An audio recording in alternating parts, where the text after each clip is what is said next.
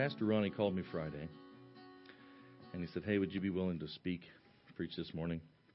I said, "Sure." I said, "What do you want me to to preach about?" He said, "I want you to kind of take advantage of this Genesis movie that we just saw, um, which, by the way, was phenomenally good, very, very good. I'm sure it'll come out on DVD sometime in the near future, and I'll own a copy or two or ten or twenty, and um, I will then do all that's within my power to get everybody that I know to see it yet again. But uh, he said that I, I asked him. I said, "Well, what portion of that do you want me to speak about?" And he said, "Well, just talk about theistic evolution." And I thought, well, that'll be so easy because I've written so much about it and I've studied so much about it. I mean, my master's was in apologetics. A lot of what I was studying was the ideas and outworkings of different veins of theistic evolution. So I thought, well, I'll get home and I'll whip this thing together and it won't be a problem. And it was a little bit like going home to eat an elephant. There's so much there. Like, where do you start? I wrote 238 pages just for my master's thesis and maybe another hundred or so on different papers and projects that I'd done as a master in, in my master's degree just on theistic evolution. And uh, so it was a little like trying to take four or five hundred hours worth of stuff and like, hey, let me just condense this down to about 40 minutes. And that's going to be really tough for me to do. So if it's a train wreck this morning, that's because of me. All right? Yeah, blame Ronnie. That's right. Yeah, it's his fault. Um, if you would, turn with me, though, to Ephesians chapter 4. I think that's going to be the starting point that will be most helpful to us. Guess I better turn this on first. I want to remind you of Matthew 12:30 before we get here, okay? Just as laying some groundwork. I feel like what I'm doing is I'm jumping into this thing and I'm taking for granted that some of you are on the same page as me, okay? You're on the same page, you're on the same wavelength, you're thinking the same way. I want to remind you of this because I really believe this. I believe the problem with theistic evolution in the church today is that we don't even understand what the problem is. We think that's the problem. The problem is we got so many of these professors in these seminaries teaching theistic evolution. No, that is not the problem. That is a symptom of the problem. The problem is much, much deeper. We, the church, we're like a, a fat man, like myself, we're like a fat man that's been sitting on a couch for a couple of months eating nothing but Cheetos and he starts getting sick and he goes to the doctor and the doctor says, Hey man, you know, you, you got a flu. And we think that's the problem. And so we take all the medication to treat the flu and don't understand why we keep getting sick. The problem is that we're treating the symptom. We don't even understand what the problem is. Theistic evolution is a symptom. It's a symptom of a much larger, deeper problem in our culture, and I want to get to that. Basically, it's, it's not understanding this verse. One, if I could take one verse and print it into every Christian's mind, it would be this one.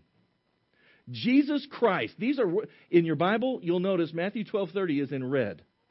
There's a reason for that. Jesus Christ says this: "He who's not with me is against me." And he who does not gather with me scatters abroad. In other words, there is no neutrality when it comes to worldviews. Zero, none. There are no people who are neutral. There are no institutions who are neutral. There are no powers or, or social entities which are neutral. You are in one of two camps. Either you are actively for propagating, promulgating the glory of Christ or you are actively against it. Period. I'm sorry, I'm getting really worked up, aren't I?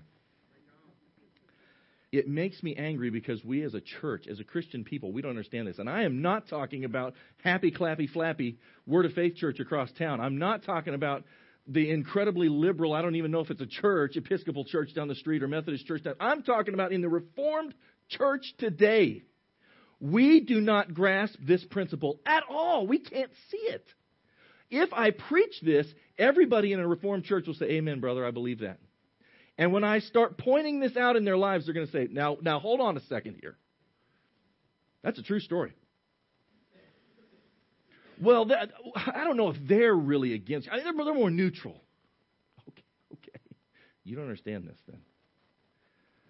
If we're in Saudi Arabia, I'd say, well, are you going to send your kids to the uh, imams? Well, no. Why not? Well, duh, they're not preaching Jesus. Oh, okay. Okay. So they're against Christ. Well, yeah, obviously. But we don't even see it in our own culture. We will grab on to the things of this culture. We're being Hellenized. And that's what I want to talk about today. We are literally, do y'all know what Hellenization is? Have you heard that term before? Raise your hand if you ever heard that term somewhere. I'm not real sure what it is, kind of fuzzy, but I've heard it before. It's like, like Greek, Greekifying, right? Yeah. Um, let me read this passage and we'll get into this because I'm trying to jump ahead here. Forgive me for getting so worked up. I, uh, I'm just that way. I'd like to give an excuse for it, but my wife knows me better. We were talking last night. I've got a, I've got an aunt who, if I ask her, she'll tell me she's a Christian. And the whole time her children were growing up, uh, they're now in. Uh, are they both in college or just the one? I think I think the one's in college and one's maybe a senior in high school. Um, while they're growing up, she'd bring them out to Oklahoma every year, and she would call my wife and I and say, "Look, you've got to come be around these my, my kids because you know their dad's not really he's not a Christian, he's he's not really you know he he he doesn't teach them the things of Christ, and so we need these other good influences. So come over here and teach them Jesus.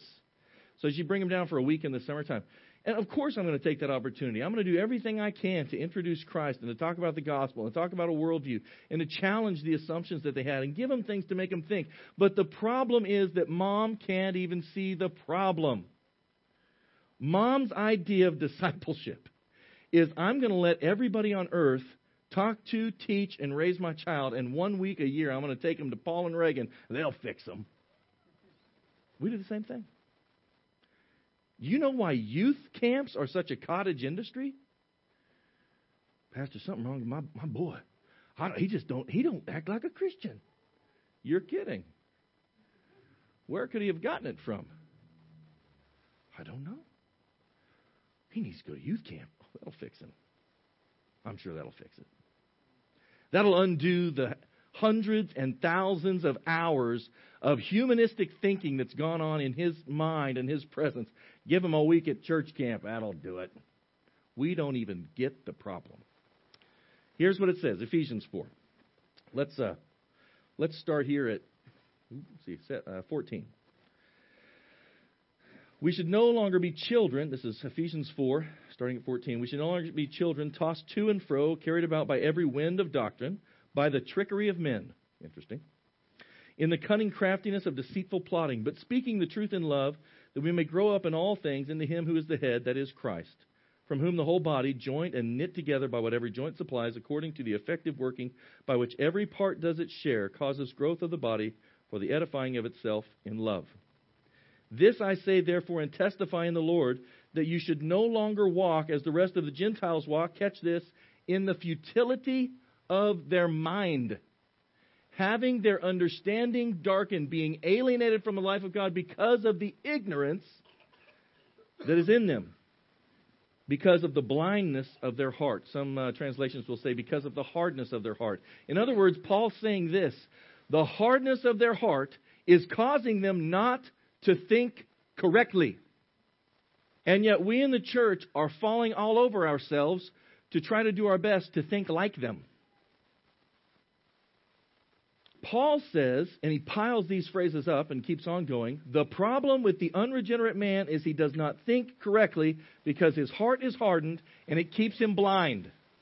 he cannot see truth, he cannot process information correctly. Going on. They're alienated from the life of God because of the ignorance that's in them, because of the hardness of their heart, who, being past feeling, have given themselves over to lewdness, to work all uncleanness with greediness. You could put it this way they're very self serving. I'm sure there's nobody in our culture that's like that today, and there's probably no institutions teaching that today. But you have not so learned in Christ. In other words, Jesus' way of thinking is diametrically opposed to this system. If indeed you've been taught by him, if indeed you've heard of him, as truth is in Jesus, that you put off concerning your former conduct the old man, which grows corrupt according to deceitful lusts, and catch this, be renewed in the spirit of your mind,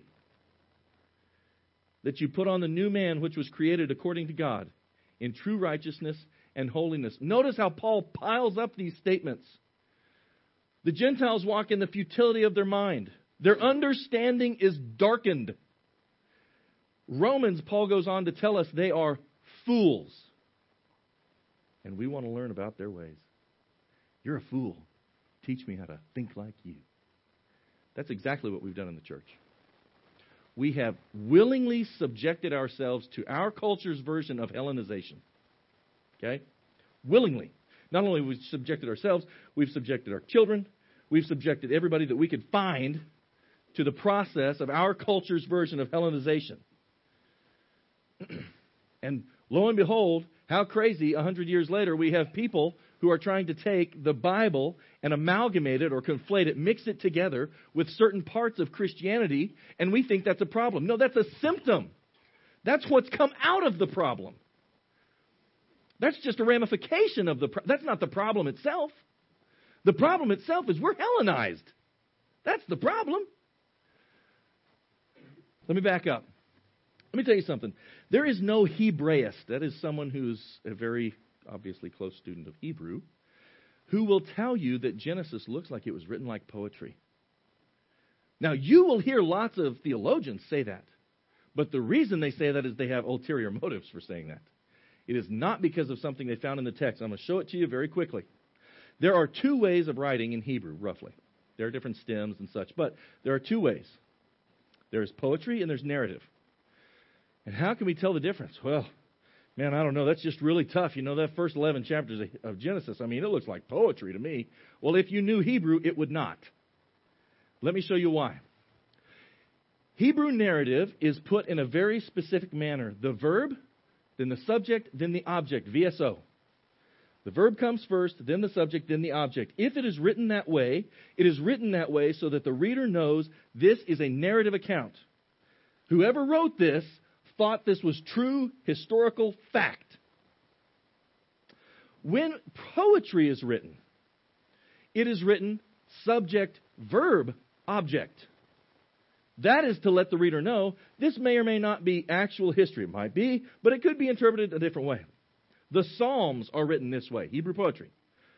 Does that mean that all the parts of the Psalms are not historically factual? No. But it does mean there are parts of the Psalms which can be interpreted as something different than literal historical narrative, aren't there? Of course there are. Are there, are there lots of different metaphors and figures of speech? Oh, yes, of course. But what we know by reading that is hey, the guy that wrote this did not think this was just a historical narrative. He was obviously writing a song. And there are certain parts of this that are going to be treated like a song. Verb, subject, object is narrative. Okay, so let me just show you in the Hebrew Bible the first part of Genesis. Remember, Hebrew is written from right to left. Okay? In the beginning created God the heavens and the earth, the earth and the earth. That looks kind of weird, doesn't it? It's emphatic. Here's what it is verb, subject, the object. Verb, subject, object. It is very clear to anyone who reads Hebrew. This is obviously not poetic. This is narrative. So you have two choices if you're a Hebraist. You say, yeah, okay, whoever wrote this, I would argue it's Moses, but I know there's lots of big academic debate about that. Whoever wrote this, at least themselves, they thought it was hist- now they may be wrong, but they at least thought this was historical narrative. Are you with me? Okay, that's the fight. When you hear a theologian tell you, well, we don't really know what Genesis 1 to 11 means, and you ought to ask him the same question about 12. How do we know what 12 means? Why is there a shift from 11 to 12? Anybody know what happens in, in Genesis chapter 12? Kind of a big deal to Judaism, the Christian faith, and some others. Who comes on the scene? Anybody know? Abram. And we are not willing to let go and say he was a figure. He's got to be a literal person, right? Now, we will argue, when I say we, theologians will argue that everything up to then was, eh, it's mythical. You know, it's probably poetic. It, at least it's not, it's figurative. Here's my question. If Abraham's literal, what figurative person gave birth to him? How do you do that? I mean, well, we don't think Adam and Eve was really was a real people. I mean, they weren't real people. Well, what about their sons then? And their sons and their sons. What about Noah? Well, we're, we're not really. I don't, we don't know about that. I had a kid that was in my youth group years and years ago. He got a scored a 32 or 4 on his ACT. Incredibly smart kid. Got an honors scholarship to go to Oral Roberts University, which I at the time thought, oh, that's a pretty conservative school. Okay, great. He was in the honors program. The first week, he calls me back. He says, hey, I'm going to start uh, taping these lectures because I don't, I don't think you realize what's going on up here. Okay, cool. So he records the lecture, puts it online, sends it to me in an email. Here's what the guy is saying. You know, we're pretty sure Jesus was an actual historical figure. Uh, we don't think Moses probably is, or Abraham, you know. We're not real sure about uh, Abraham or any, any, you know, any of those guys, but we're, we're pretty sure Moses and Adam, th- those are just, those are just legends. That's what's going on at the Christian universities of our day. Now, listen to me. I mean this. That's a symptom of the problem. It's a symptom. How bad's it gotten? The problem with theistic evolution is the theistic evolution and the problem. Here's the real problem. I, I know this is kind of quippy. It sounds tautological, but it, it sounds really relevant, right? Because it's quippy. The real problem is that a large group of people think like uh, think that they're Christian, but they don't think like they're Christian. Me say that again. The real problem is a large group of people think that they're Christian, but they don't think like they're Christian. And the only thing that we make them prove for them to teach at one of our beloved Christian institutions is that they have a knowledge of the field and they can answer some very basic questions about Christian doctrine. Are you saved? Oh, yeah, yeah, definitely. Yeah. Hmm. Okay. Well, we'll have you teach the science courses then. Oh, okay. We ask them nothing of their worldview. We don't make sure their worldview is coherent. That's a problem. They think they're Christian, but they don't think like they're Christian. Let me tell you, let me show you how, how bad it's really gotten. Two nationwide surveys that just blew my mind. 2009, 2009. Folks, it's 2017. It hasn't gotten better since 2009. 2009, Barna and Pew Research Groups revealed only 8.6% of American Christians polled had what they called a biblical worldview. 9%. Now, watch this. This is incredible to me. Watch how low the bar is. To have a biblical worldview, you only had to agree with these six propositions. Number one, absolute moral truth. There's such a thing as moral truth. That seems like a pretty low bar. There is such a thing as truth. Truth actually exists. Okay? Number two, the Bible is accurate in all the principles that it teaches. It doesn't even have to be verbally or plenarily accurate or inspired. Just has to be right in the principles that it teaches. Satan is a real being, not just symbolic. It's pretty basic. A person can't earn their way to heaven. Self righteousness, right? It's pretty basic. Jesus Christ lived a sinless life. Like 56% of people responded he did not. But they're Christians. They don't understand how that, that, that impacts the God. If Jesus wasn't sinless, you can't be saved by him. He has to die for his own sins. Well, nobody's perfect. Okay, well, if Jesus wasn't perfect, why are you a Christian? It does you no good. God is the all knowing, all powerful creator of the world who still rules the world. That's it. There's nothing about inerrancy up there. There's nothing about a literal creation. There's nothing about a literal flood. There's nothing about uh, the bodily ascension of Christ. There are a lot of things left out, and only 9%, less than 9%, 9% of the Christians responding to the survey could say yes to these six things. That's the problem. There's a lot of people who sit in a pew on Sunday morning. You ask them if they're Christian, they'd say yes. They have no idea what that means. They have no idea how to think like a Christian. And so they're the ones lobbing bombs at their own worldview in the culture. Three people, when I was an undergrad at East Central University, uh, vehemently um, disagreed with Darwinism. Three people um, took me into their office and threatened that they were going to get rid of me. I will make sure you do not. Gra- I literally had a person tell me that. I will make sure you do not graduate this university if you keep causing trouble about Darwinism. If you are going to teach some kind of Sunday school faith, I'm going to make sure you don't graduate from here. You want to know the cra- crazy thing? None of them were atheists. All three of them were theistic evolutionists, and one of them was a deacon at a very large Baptist church here in town. That was who had the problem with me holding to creation. That's the problem. We are being Hellenized. Let me give you just a real quick history lesson. Hellenization, basically, it's the Greekifying of the culture. And the guy that was the absolute mastermind of it, his name was Alexander the Great. He conquered a lot of different people groups. And one of the things that happened was that as he was con- he was Greek, obviously he's conquering these people groups.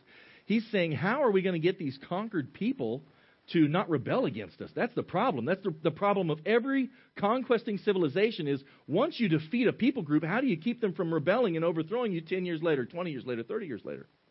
Alexander the Great had a great idea. He really did. Genius in the way that he applied it. He said, well, it's very simple. People always rebel against a culture that's not their own. So what we will do is assimilate them into our culture. We'll force them to be Greeks. We're going to Greekify the world. That's exactly what he did. So he went into different towns. He built great libraries. Remember, Greek culture was about learning. Now, listen to me when I say this because you're going to miss this. Education is discipleship. It's not a part of, it doesn't have something to do with, it is discipleship. If I ask most Christians, what does it mean to be a disciple, they'll say it means following Jesus. Yes, that's true in the, in the slang that we use the word disciple to mean. The word literally means a pupil or a learner. Education is discipleship. So, what did this guy do to make sure these cultures will never rebel against me? Very simple. I'm going to take my culture into their area and I'm going to force them to learn my culture. You know what happened to the Jews under Hellenization? They were fighting to see who could be the, the greatest Greek. What was it that the Greeks brought to that civilization? Here's what they brought they brought big libraries. They had all their great philosophers and mathematicians of the day, right? Hey, you should read this guy. This Plato guy, right? He's pretty smart. Hey, this, this Socrates, man, he's smart. This Aristotle guy, right? Who was the personal tutor of Alexander the Great. You need to read about these guys, right? And these mathematicians that we have. And all this other learning. And hey, we're also going to bring this new thing. Hey, this is a great expansion program. This is, hey, we're making this place great. We're making Greece great again. They were. We're going to install a gymnos. Yeah, gymnasiums. Notice for the Greek word gymnos, which is a sexual term, it actually has to do with your, you know, reproducing. And when you were in the gym, you had to you had to go naked, didn't you? Men only, and you had to compete naked. Make sure you're not hiding anything, right? Don't put a razor in your shorts. And if you're naked, you can't hide it. You know what happened to the Jews? What was different about the Jews than the Greeks? What did they do to those little Hebrew boys when they were eight days old? Circumcised them. And those Jewish boys went into those gymnasiums, and those Greeks said, Oh, freaks. What is that? You know what happened? Didn't happen the first generation. No. When those young Greek men who had been to those gymnasiums and had been ridiculed for being a Jew grew up, guess what they stopped doing? They'd have children of their own one day, wouldn't they? I'm not going to let my kids suffer that kind of humiliation, that kind of that kind of ridicule. Hey, don't circumcise them. You know what happened to the Jews? Give them a few generations. You know what they became? They became Greeks. That's interesting to me because Paul says in 1 Corinthians that we preach Christ to the Jews, he's a stumbling block, but to the Greeks, he's foolishness. And we've got an entire culture of young men and women who think Christ is literally foolishness. I wonder where they got that. We're being Hellenized and we don't even know it. At least the Jews of that time understood that. At least they were cognizant of the fact. We're not. You know why? We think everybody's neutral. Hey, that school that I send my kids to, it's neutral. The college that I go to, it's neutral. That guy, he's a scientist. He wouldn't lie to us for, for on purpose. I mean, he's neutral. He's not a biased observer. He just reports the facts. That's what scientists do. Really. I would love to talk about the pages and pages and scores of articles that have had to be redacted in the last few years because they were faked in popular science journals. Peer reviewed. Science magazine had to take, I think, 46, 48 of them. That's a lot. They were faked? Yeah, they were faked. Well, scientists wouldn't do that. They're not biased. We don't believe that scripture. We say we believe Matthew 12, 30, but we don't really believe it. We don't. It does not show in our lives. We're being Hellenized by our culture. We don't even know it. And then we get a professor who comes into our OBU or comes into, you know, one of the Christian universities and he's spouting off this nonsense and we go, I don't know where he got that. I'll tell you where he got that. He grew up in a home where he heard Jesus on one hand, but was presented secular humanism as just neutral science, and he's not sure how to square those facts. He doesn't know how to make those two things line up. I went to church. My, my parents drug me to church, and I heard all these Bible stories. I, I, I, I think they're true. Maybe they're. I, I hope they're true. Some of them, anyway. Maybe not all of them, but maybe some of them, though. But then I went to school. Remember? That's where I learned real history. Oh, the Bible's real history? No, no, no. We learned real history in school. Yeah. That's where we learn the real facts at. We learn about the real history. We learn real science. We learn real English.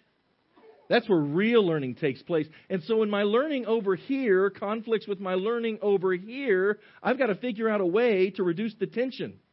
We, there's a big term in philosophy. It's called cognitive dissonance. I now am holding in my mind two worldviews that don't fit together, and I've got to figure out a way to make them fit. I can't imagine rejecting this. I mean, everybody knows that stuff's real history. Don't know what happened there. Oh, okay. Everybody knows this stuff is real history. I can't just throw all that out. Everybody knows this stuff is real, uh, real science. Can't just throw that out. So what am I going to do? I've got to somehow amalgamate the two. I have to blend them. And that's exactly what's happened. It didn't happen overnight. Theistic evolution did not become. By the way, today the mainstay of the church is theistic evolution. The mainstay of in academia. Maybe I should rephrase that. The mainstay of Christian professors at uh, higher educational institutions, so colleges, universities, are theistic evolutionists of some stripes. Now, we've got lots of different words to use for it. We don't just call it theistic evolution now. We call it progressive creationism, or I like this. This is my new favorite evolutionary creationist. I'm an evolutionary creationist. I believe that God created by evolution. No, sir, you're a deist. You just like a fancy term. Let me read this to you. I'm going to read a little piece. This is this is how bad it's gotten. This is from my thesis. It it gives me almost P, uh, you know, PTSD to like read it again. I wanted to forget that part of my life. There was a woman though, um, Dr. Elizabeth Mitchell, who was she's got it. She's nailed it on the head. She is uh, married to a guy who's also a doctor and a very strong creationist, and she has got this down. And she wrote an article to The Economist, and she said this All scientific facts are interpreted according to the biases of the observer. Consequently, the things a scientist assumes are true will greatly influence his interpretation of the data. She's exactly right. The problem in science today is not arguing over facts, it has nothing to do with facts. We're all playing with the same set of facts. It's how those facts are interpreted. How bad is it? Here, let me let me give you some um, let me give you some quotes from Christians. These are quote evangelical. They have a high view of Scripture. That's what it means to be evangelical, right? High view of Scripture. That's what they say. Dennis Lamoureux says this There's no evidence for a historical Adam. The, the Bible is an ancient science book filled with archaisms and metaphors. Adam's real? Are you kidding me? When my professors told me they wanted me to write on the historical Adam, I was not excited. Like, why? The historical Adam? That's stupid. Like, everybody knows there's a historical Adam. That's how naive I was, I guess. No, no, there's lots of academic papers flying about whether Adam was actually a real person. I'm like, are you kidding me? They're flying in evangelical places or they're flying in academia? Well, yeah, in Bible colleges. I'm sorry. we have Bible college professors who think Adam is not real. Correct. Lots of them. Yeah, but what about in conservative Bible college? Yeah, that's what we're talking about. Southern Baptist. You know why I chose the seminary that I chose, Luther Rice? Because that's where Dr. Henry Morris got his PhD. They teach biblical creation. They're strong, and they really did. And when I started the program, it was awesome. And you know what happened while I was in it? 2012, 2013, somewhere in there, they got a new guy. Boy, he was a smart guy. Must be smart. Got his PhD from Duquesne Catholic University. I won't go into that. I'm not a Pope lover. Not a big fan of the Catholic University. And he came in and they said, You know, you're so smart. Let's make you the head of the apologetics department. Ooh, that's, that's good. That's good. And I had a bunch of friends in Christian academic circles who were like, Oh, you got to study under this guy. He's really well known. How's he well known? Well, lots of people talk really highly about him, you know. Well, like who? But it was all these atheists. He's got it down. He understands science. Oh, okay, I get it. So we've got this guy who's got a big degree and a big name, and we think he should be the head of the department because other non believers speak highly of him. Do you see any problem with this? Most institutions don't. Here's Peter Enns. Historical Adam has been the dominant Christian view for 2,000 years, but we have to add that the general consensus was formed before the advent of evolutionary theory, and therefore it's wrong. Evolution demands that the special creation of the first Adam, as described in the Bible, is not literally historical. He's a smart guy teaching in a Bible college, teaching in a reformed Bible college. Dennis Lamoureux goes on There's no doubt in my mind that biological evolution is a fact. It's also clear that human evolution is a fact. And in light of the recent genetic evidence, it's a fact that humans didn't descend from one pair of humans. Though many evangelicals would disagree with me, these three statements are embraced by the BioLogos Foundation out of Biola University, which is where John MacArthur graduated, which is one of the reasons John MacArthur had to start his own school because he couldn't send his own students to the school that he came from because they had compromised so much. I I got asked to uh, be part of a a large creation ministry and to speak for him and go on some different deals and do seminars with him and stuff. And the guy that founded that ministry was very good friends with Henry Morris and with John MacArthur and a couple of other guys. They've kind of rubbed shoulders over 40 years of ministry. And so we are talking a couple of weeks ago, and he said, You know, like a decade ago, John MacArthur and I were talking about the problem with theistic evolution. And he said, John MacArthur told me, he said, uh, Dr. Sharp, this guy's name is Thomas Sharp. He says, I only can think of a handful, less than half a dozen universities in the entire U.S that still teach biblical creation.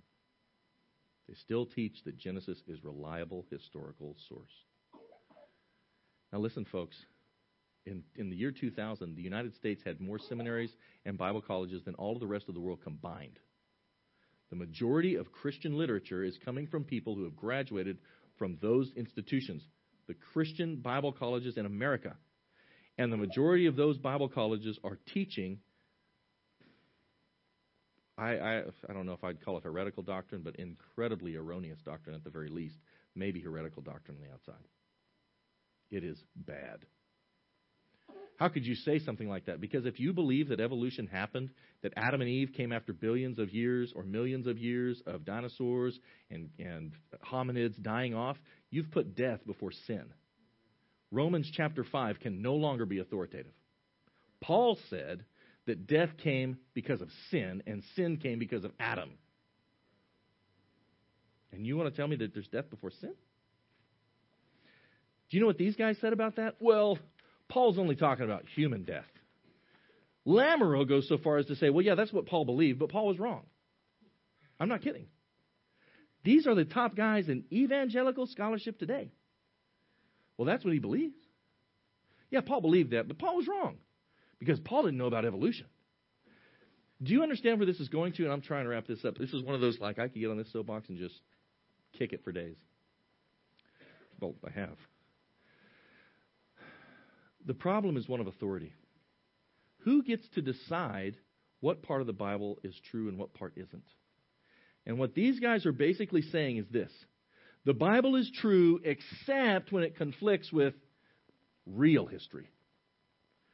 The Bible is true except when it conflicts with real science. The Bible is true except when it conflicts with real astronomy and real anthropology. And what are they actually saying? They don't even understand they're saying this. They're saying the Bible is true unless it conflicts with secular philosophy. And you know what? Most Christians agree with them. You want to know why? Because most Christians, we were raised in that real history. We were raised in that secular society, that tiny little microcosm of secular discipleship that we call school. We picked up thinking processes from there that we don't even admit to today, and it's dominating the church. Get married and have three or four kids and see what uh, everybody says. Have four kids in four years and see what everybody in the church says to you. You know what causes that? Why y'all having so many kids? I didn't know that they were a burden. Well, don't you know if you have a lot of kids, it's going to cost you a lot of money? I didn't know that was a problem. You see, we are taught in this secular institution by our peers, by the people in our classes, by the textbooks, by the people that we're around. We are Hellenized. We are taught that, hey, you should have a small family. If you really have to, you should have a small family. But it'd be even better if you didn't. And it, the best is to not even get married. Yeah, right? I mean, that's the overarching theme. Hey, go out there, have fun, mess around with other people, have sex before you're married. That's fine.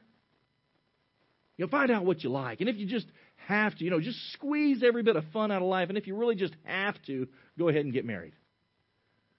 But when you do get married, I mean, don't have kids right away. Good heaven's sakes, that's ridiculous. And when you have kids, don't have too many of them. I mean, come on here. Let's, let's put the reins on. And we come into church and we have the same kind of rhetoric come out of our mouths. Where'd we get that? We didn't get it from the scriptures.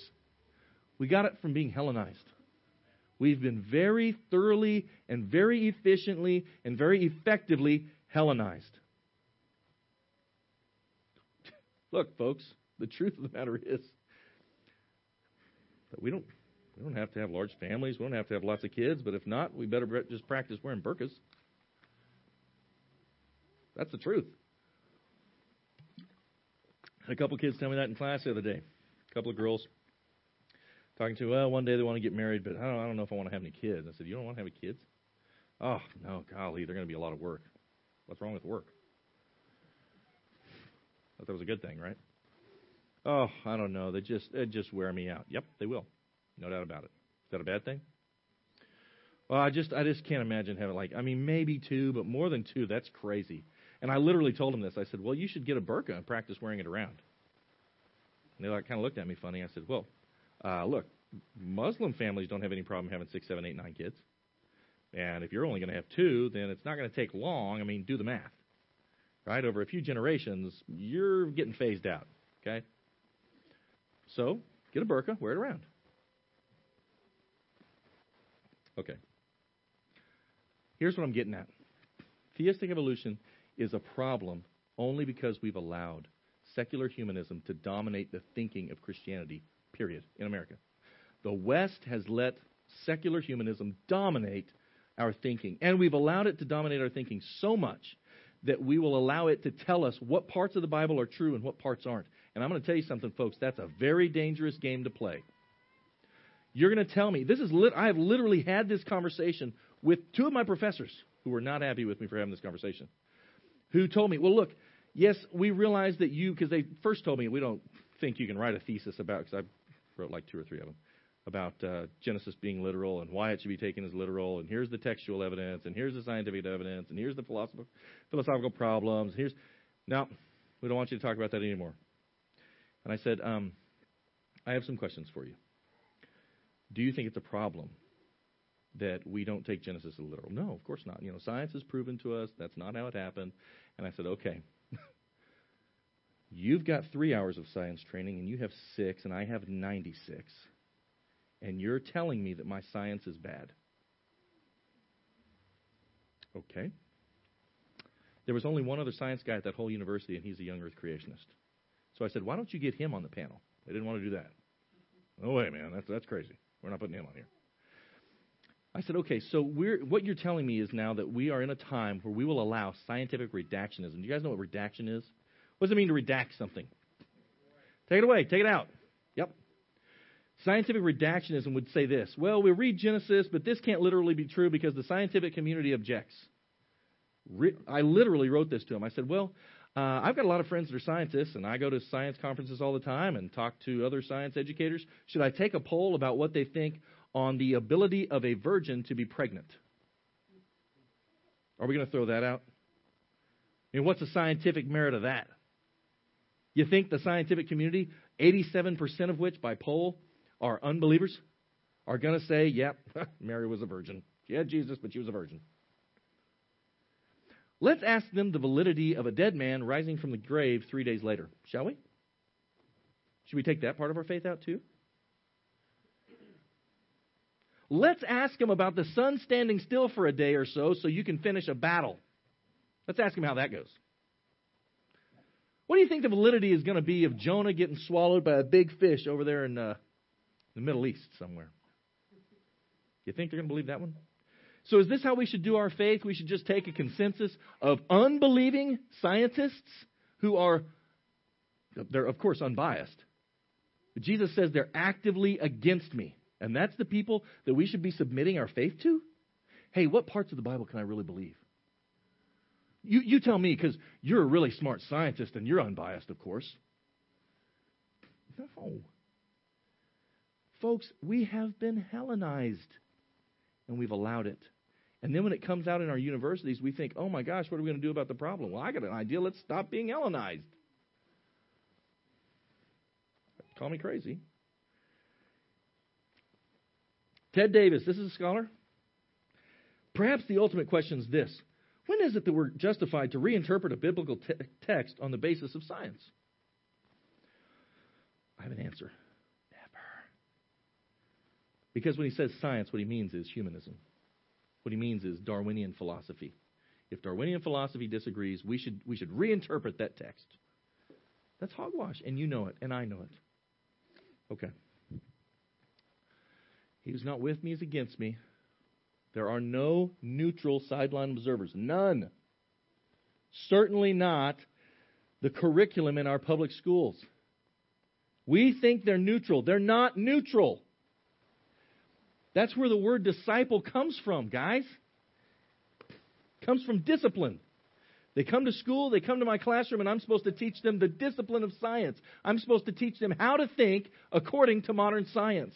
And then they go to the next classroom and they're taught how to think according to modern history. And then they go to the next classroom and they're taught how to think according to modern grammar and linguistics and, and the great writers throughout our ages, modern literature.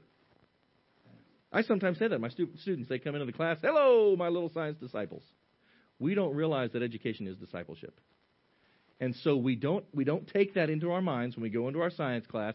We just suck in what's taught, or we go into our history class, we suck in what's taught. We go into our grammar or literature class, we just suck in what's taught. And then we are somehow amazed when we have a kid that's imbibed this for 10, 12, 15 years, and they're not thinking properly like a Christian. Well, of course they're not. They've been discipled to be a humanist. Don't you think their thinking is going to be a little different? And that's here's what I'm saying to you, students. You need to know that. They're not neutral. Your professors aren't neutral. Your teachers at school aren't neutral. And here's the big part the curriculum is not neutral. I can ask the kids in my history, the, the kids in my school, the history, they're in history classes, right? U.S. history classes. I can ask them who Thomas Jefferson is. They can probably offer me an answer. I can ask them who George Washington is. They can probably offer me an answer. What if I ask them who Edwards is? What if I ask them about Whitefield? Why wouldn't they be able to tell me? I mean, they've been in that neutral history class. Surely they've heard about these guys. And possibly the greatest movement to ever shape American history was the First Great Awakening. Those two guys were the pillars of the First Great Awakening, and not one of my students knows them until I tell them about them. Why? Because that curriculum's not neutral either. If we're going to if we're going to overcome theistic evolution, if we're going to overcome that, we have to understand that we are being Hellenized little bit by little bit.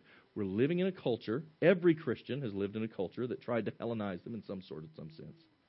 We're living in a culture that's trying to push us into its mold. It's trying to push us into its mold through the school, through the media, through the things that we're exposed to day after day. And here's what I'm saying if we are going to have consistent worldviews, if we're going to think like Christians are supposed to think, if we're going to be renewed in the spirit of our minds, then we're going to have to understand that the culture is trying to Hellenize me bit by bit, and I must therefore take those things that are trying to be taught to me, and I must take them and stick them under the authority of Scripture. And I must say, does Scripture hold this point up or not? Because if it does not, I must reject that. I must live differently than my culture. I can't be a good Greek. You can't be a good Greek and be a good Christian. Jesus said, No man can serve two masters. And he wasn't just talking about money. No man can serve two masters. You are not. You have one choice, okay? The choice is are you going to be ridiculed by your culture or are you going to stand up and try to be, you know, well thought of? First John says there are three basic drives in our hearts the lust of the flesh, the lust of the eyes, and here's the third one the pride of life. I want everybody to esteem me. I want them to think highly of me. And you know how I do that? I show them how smart I am in their way of thinking. Yeah, I can I can I can amalgamate my Christianity with their Darwinistic thinking. And you know what people will think of me then? They'll really think highly of me. I'll become well known like a William Lane Craig, or I'll become well known like any of the others? Dennis Lamoureux, Peter Enns. Well, here's the truth of the matter. You do that, and your, your witness and your life for Christ will come to a screeching halt because you're no longer willing to live out your faith. If you stand up and say, I believe the scriptures are inspired of God, and I believe what they teach is accurate, I promise you our culture will mock you and ridicule you.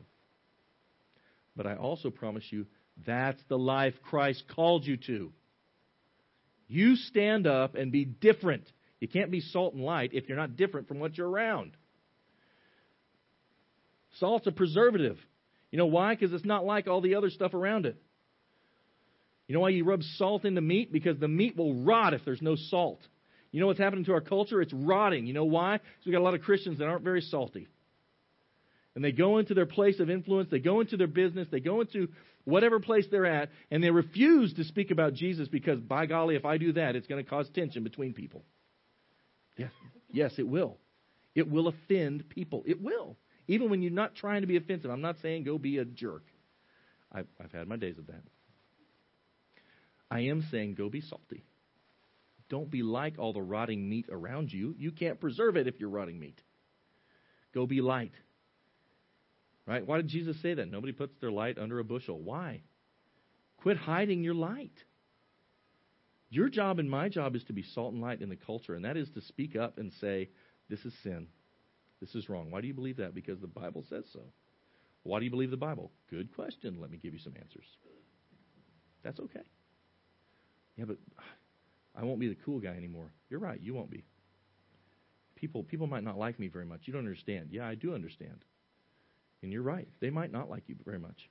But the purpose of this life is not to have a whole bunch of people like you. The purpose is to glorify God. And one of the ways we glorify God is trying to tell people the gospel so that they don't wind up in hell. Look, if that person's mad at me for 15 years, but what I said is used by God to save them from hell, it's worth it. Okay. Let me be fast about this. I want you to notice something. Uh, there was a, uh, a book that was written by a big creationist society. They said uh, they wanted to find out, hey, when are people leaving the faith? And this is what they actually found out. They asked, when did you first doubt Christianity? 39.8% in middle school, 43.7% in high school. That's more than 80%. The first doubts they came were not in college, it was in high school or, or middle school. They got to college and went crazy because their parents aren't making them, forcing them to adhere to some sort of moral standard anymore. It wasn't that they lost their faith, quote unquote, when they went to college. What was in their heart was finally able to come out unrestrained. And what was in their heart was a bunch of paganism that they'd imbibed. Let me tell you something. When we try to mix these two, which one of those is going to get amalgamated? You don't mix them.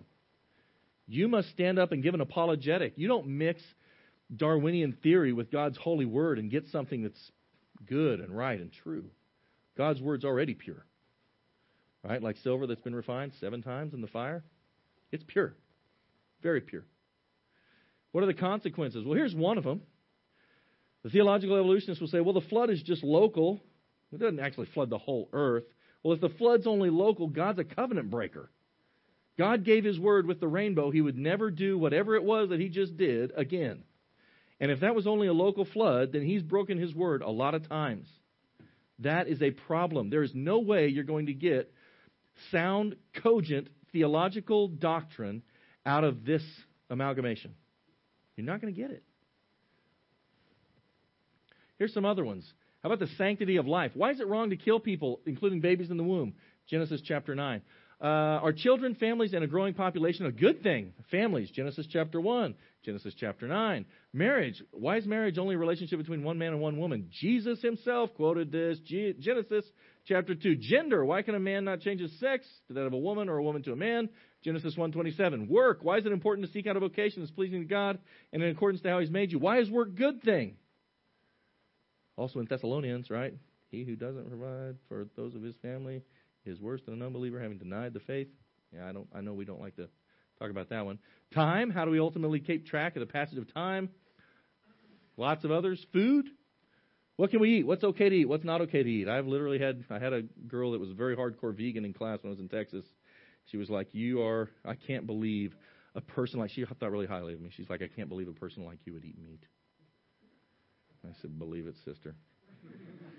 She was like, "You would kill an animal and eat it?" Yes. She said, I can't believe you're not vegetarian. I said, Well, I'm an indirect vegetarian. Cows eat the grass, I eat the cow. It's pretty much the same thing, right? Environmental stewardship. Why are we supposed to take care of the environment? Why shouldn't we be throwing trash out on the highway all the time? Well, that's not addressed in the Bible anywhere. Well, it is in the principles that are addressed. Yeah, we're supposed to steward our creation. Death and corruption, struggles with sin, meaning of life. There are lots and lots and lots, and I'm not going to get into this next part. I'm going to stop there. There are lots and lots and lots of parts of Christian theology that have their beginning in Genesis chapter 1 to 11. How about the proto evangelion? I mean, that's kind of a big deal. The first time the promise of a Messiah. Where did God's redemption plan come from? Well, the first time it ever is talked about is in Genesis, not in Romans, right? That's kind of a big deal. That was God telling us he was going to figuratively come save us from our figurative sin? Because if, if we say that Genesis 1 to 11 is figurative, that's what we've got. It's not. Close with this. We're being Hellenized. And God's word tells us in Romans 12 not to be pushed into the mold of the world. And that means don't be pushed into the way of thinking of the world. The world thinks it's okay to be like this, to be a Greek. it thinks you should jettison anything of your Christian faith that does not line up with secular humanistic philosophy. And I'm here to tell you that is not our that's not our way, that's not our faith. Our job is to be salt and to be light, and that means we're going to be different. And it may cause us to be mocked, and it may cause us to be ridiculed. So what?